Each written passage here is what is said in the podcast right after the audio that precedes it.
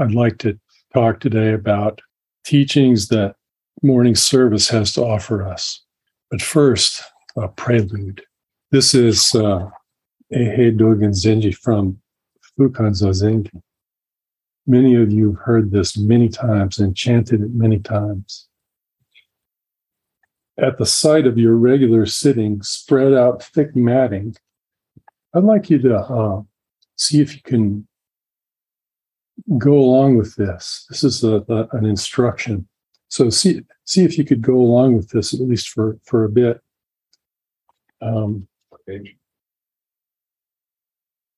Page number?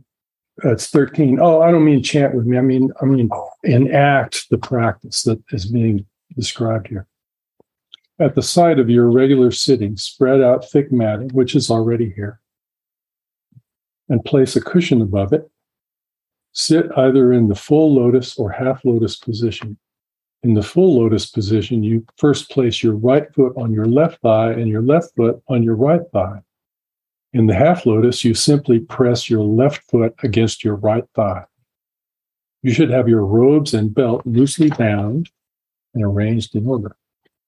Then place your right hand on your left leg and your left palm facing upward on your right palm, thumb tips touching. Thus sit upright in correct bodily posture, neither inclining to the left nor to the right, neither leaning forward nor backward. Be sure your ears are on a plane with your shoulders and your nose in line with your navel.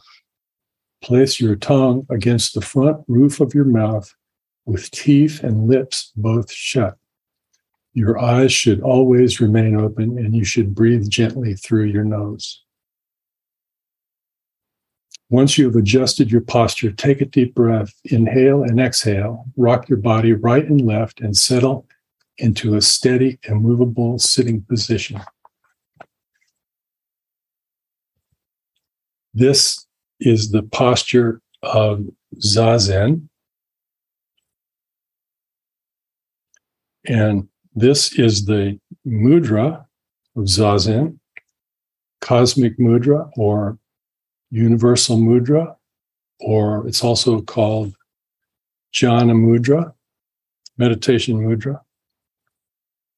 And the posture, including the part about the tongue on the roof of the mouth and the teeth and lips both closed, in conjunction with this mudra, are like positions that allow for the unhindered circulation of internal energy within our body.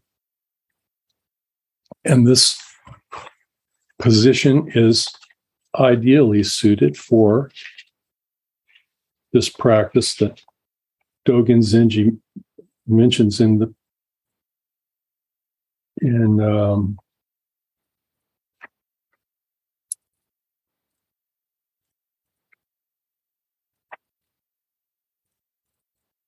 someplace where I thought I knew where it was. Here it is, 2 paragraphs before. You should therefore cease from practice based on intellectual understanding, pursuing words and following after speech, and learn the backward step that turns your light inwardly to illuminate yourself. So this is the posture and the position in which we take the backward step and turn the light around to illuminate ourselves. Introspective practice.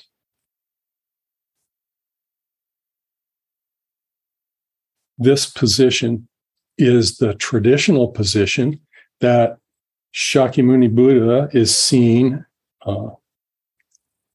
maintaining in statues and paintings and various depictions throughout history. When Siddhartha Gautama was nearing liberation, he sat down under the Bodhi tree in this position. And I guess word got out. People in the neighborhood found out about this. And Mara, the evil one, the king of death, the embodiment of self-deception, got bent out of shape and decided to try to prevent this from happening. And what can I do to disrupt this Siddhartha's meditation? And so Mara sent, according to legend, some beautiful daughters to try to seduce Siddhartha, and it didn't work. And then Mara sent some friends who happened to be demons to assault and assail and revile and torment Siddhartha. And that didn't work. And then Mara said, you really, what gives you the right to think that what makes you think you can do this? I think I'm the one who should be doing this. I got my friends here, the demons, who back me up and say they're my witnesses here. Who's going to speak for you? So Siddhartha did the following, which I'd like you to join me in this action, if you can. From this position, simply move the right hand down and touch the ground, touch the earth, with a request of the earth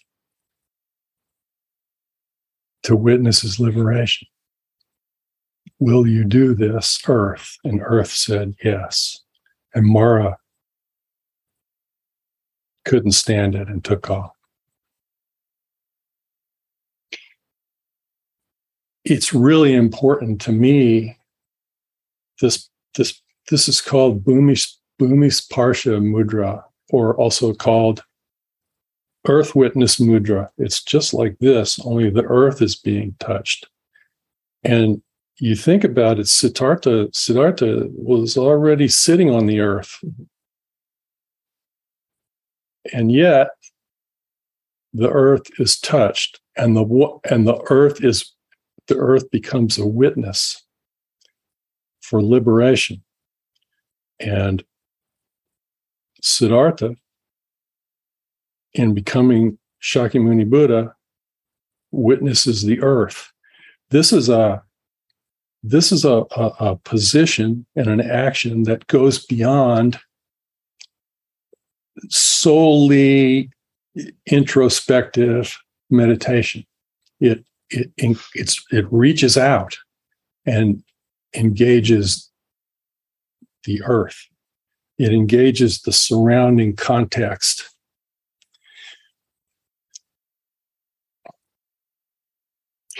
The reason why, and it's also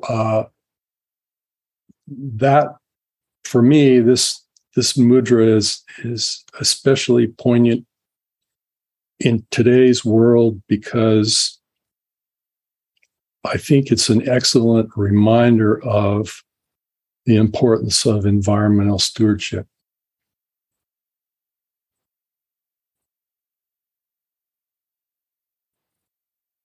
The environment in which we live must be included.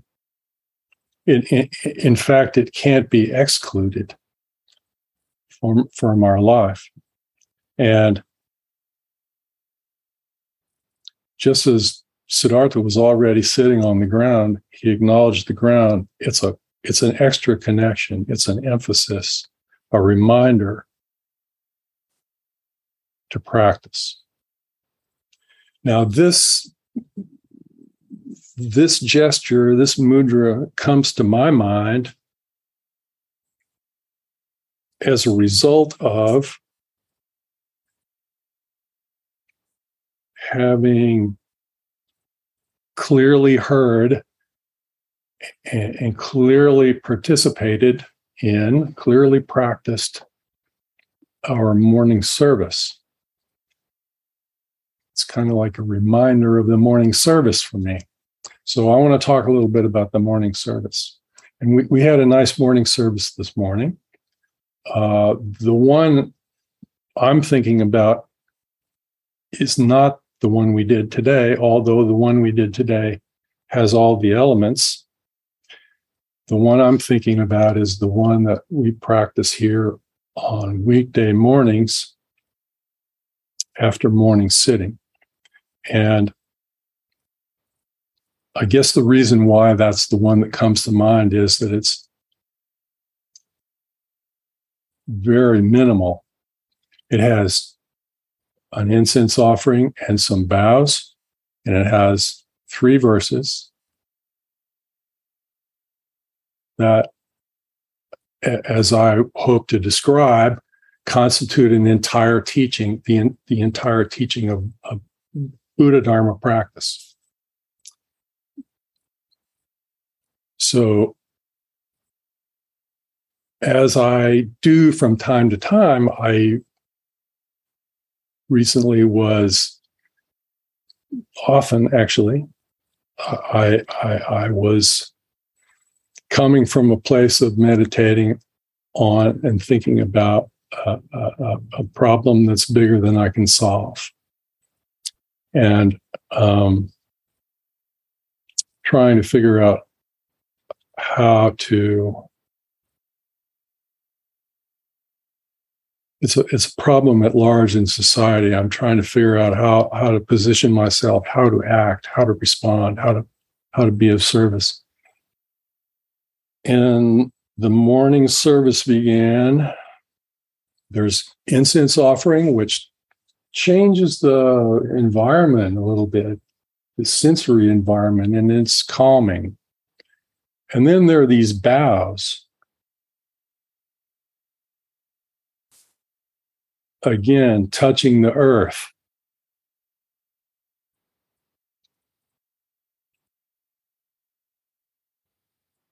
And there are 3 of them to start with. And then there's a chant, which goes like this.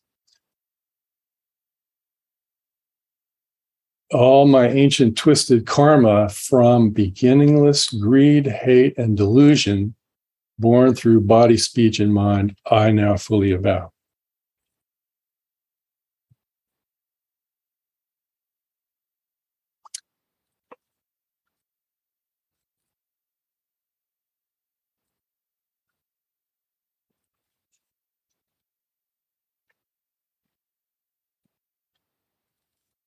It says, we just chanted together, although our past evil karma has greatly accumulated, indeed being the cause and condition of obstacles in practicing the way, may all Buddhas and ancestors who attain the Buddha way be compassionate to us and free us from karmic effects, allowing us to practice the way without hindrance. All my ancient twisted karma.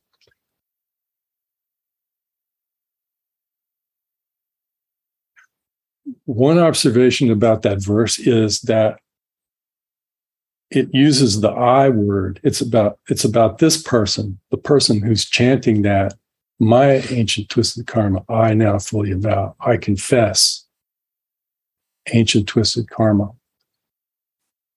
Some of it relates to actions that I have done. Some of it relates to actions that other people have done in my culture and my family in the past, and by avowing it, I'm confessing it, and I'm also kind of admitting it. I'm letting it in.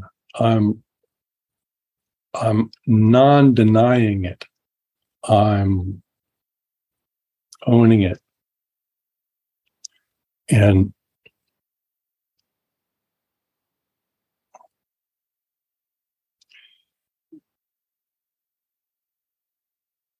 It begs a question. What is next? What do I do next? And so it's okay. I'm with it. I'm open to it.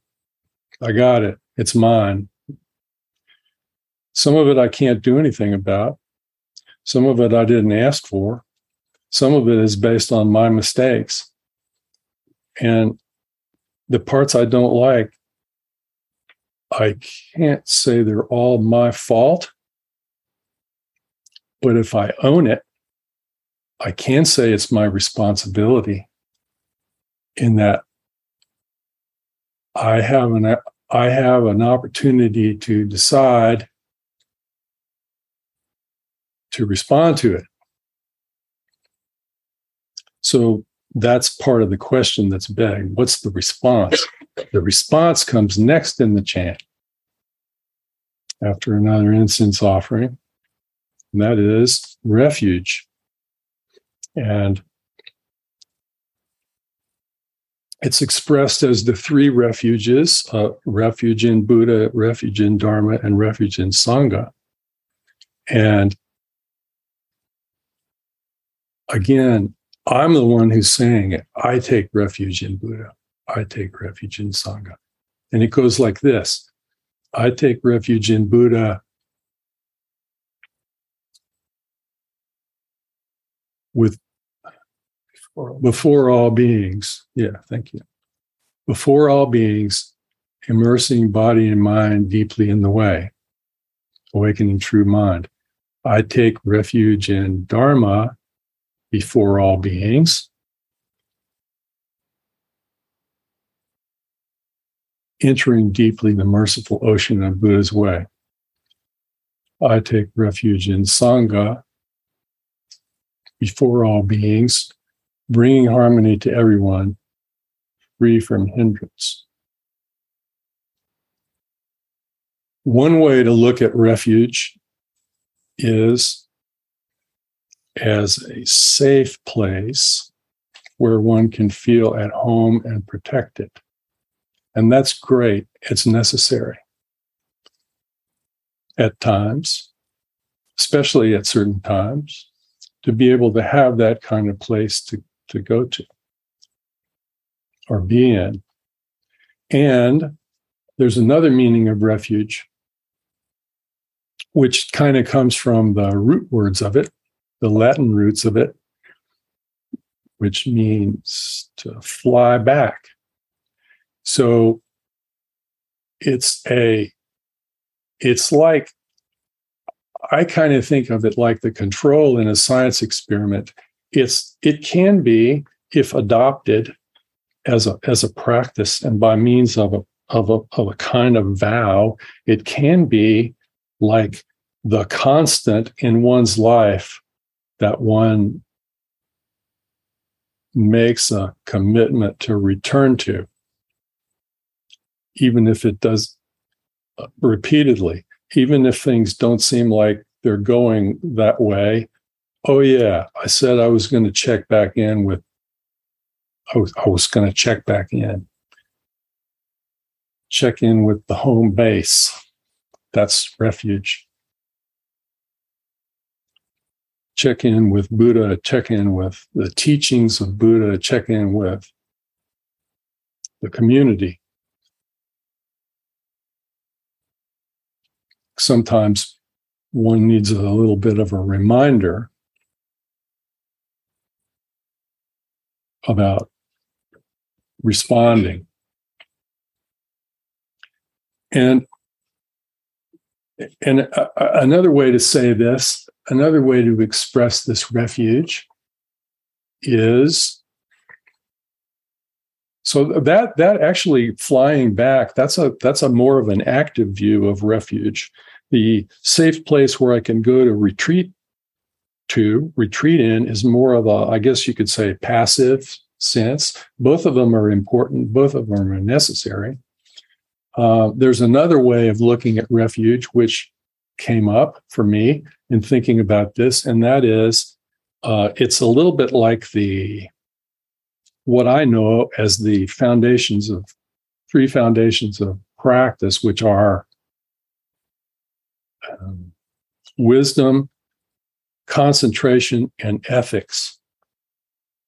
So if you want to align wisdom, concentration, and ethics with Buddha, Dharma, and Sangha, you could say wisdom, Buddha, concentration, Dharma, and ethics, Sangha. And it's another kind of watchword or touchstone for thinking and evaluating response in light of karma. And then the third element, the third chant in the morning service is a dedication, which is another kind of vow. It's a third kind of vow that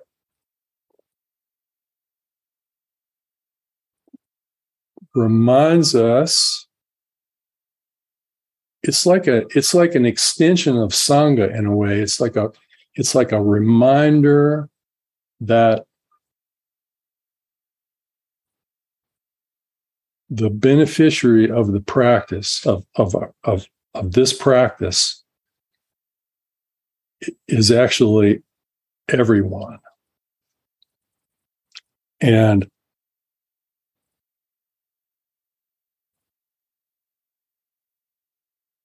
depending on how one looks at that in making a response, for the benefit of everyone might come first, it might come second, it might come third. There's some fluidity about how all this can happen.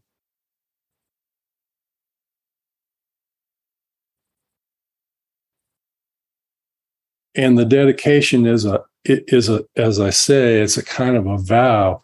I'm going to do this practice of responding to my life, I've touched the landscape of my life here, and I'm going to make responses to that understanding and that acceptance of the landscape of my life for the benefit of everybody.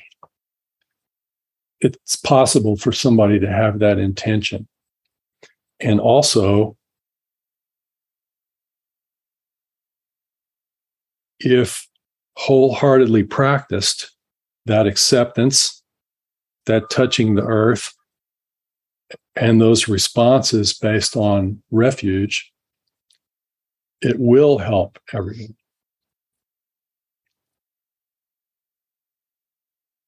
So,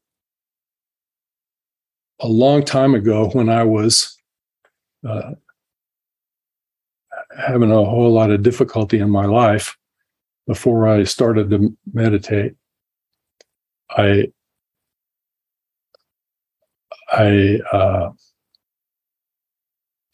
one of the ways that I was able to find out that might be a good idea for me to meditate was that I realized that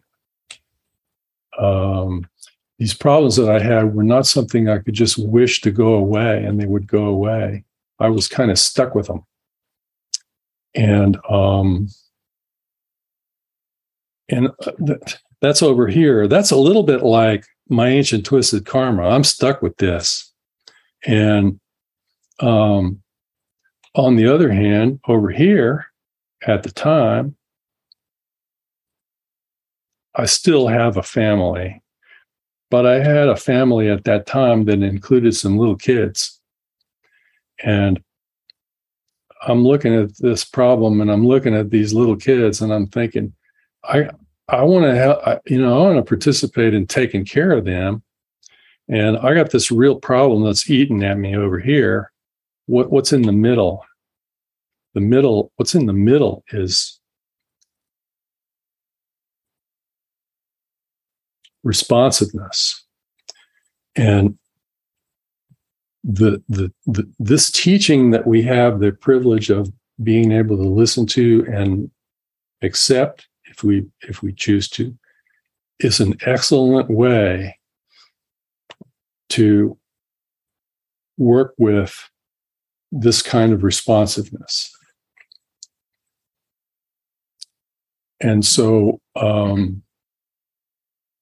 I was encouraged and kind of delighted to see the people walking down the boulevard out here when we came out to walk. And I thought, they're just like us, walking. And they're working together on something. I don't know what they were. Does anybody know what they were up to? They look. That was a really nice looking group, and I thought anyway. And it really warmed my heart. But it helped me see again some of these actions of response are collective, communal, in that way, as this is, and a lot of it is individual.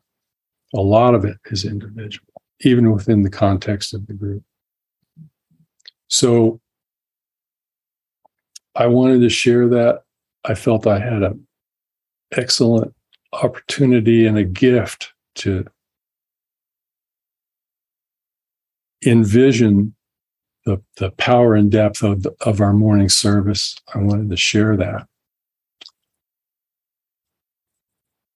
May you, all of you, and all of us daily touch the landscape of our lives, and may the foundations of your practice be stable and strong.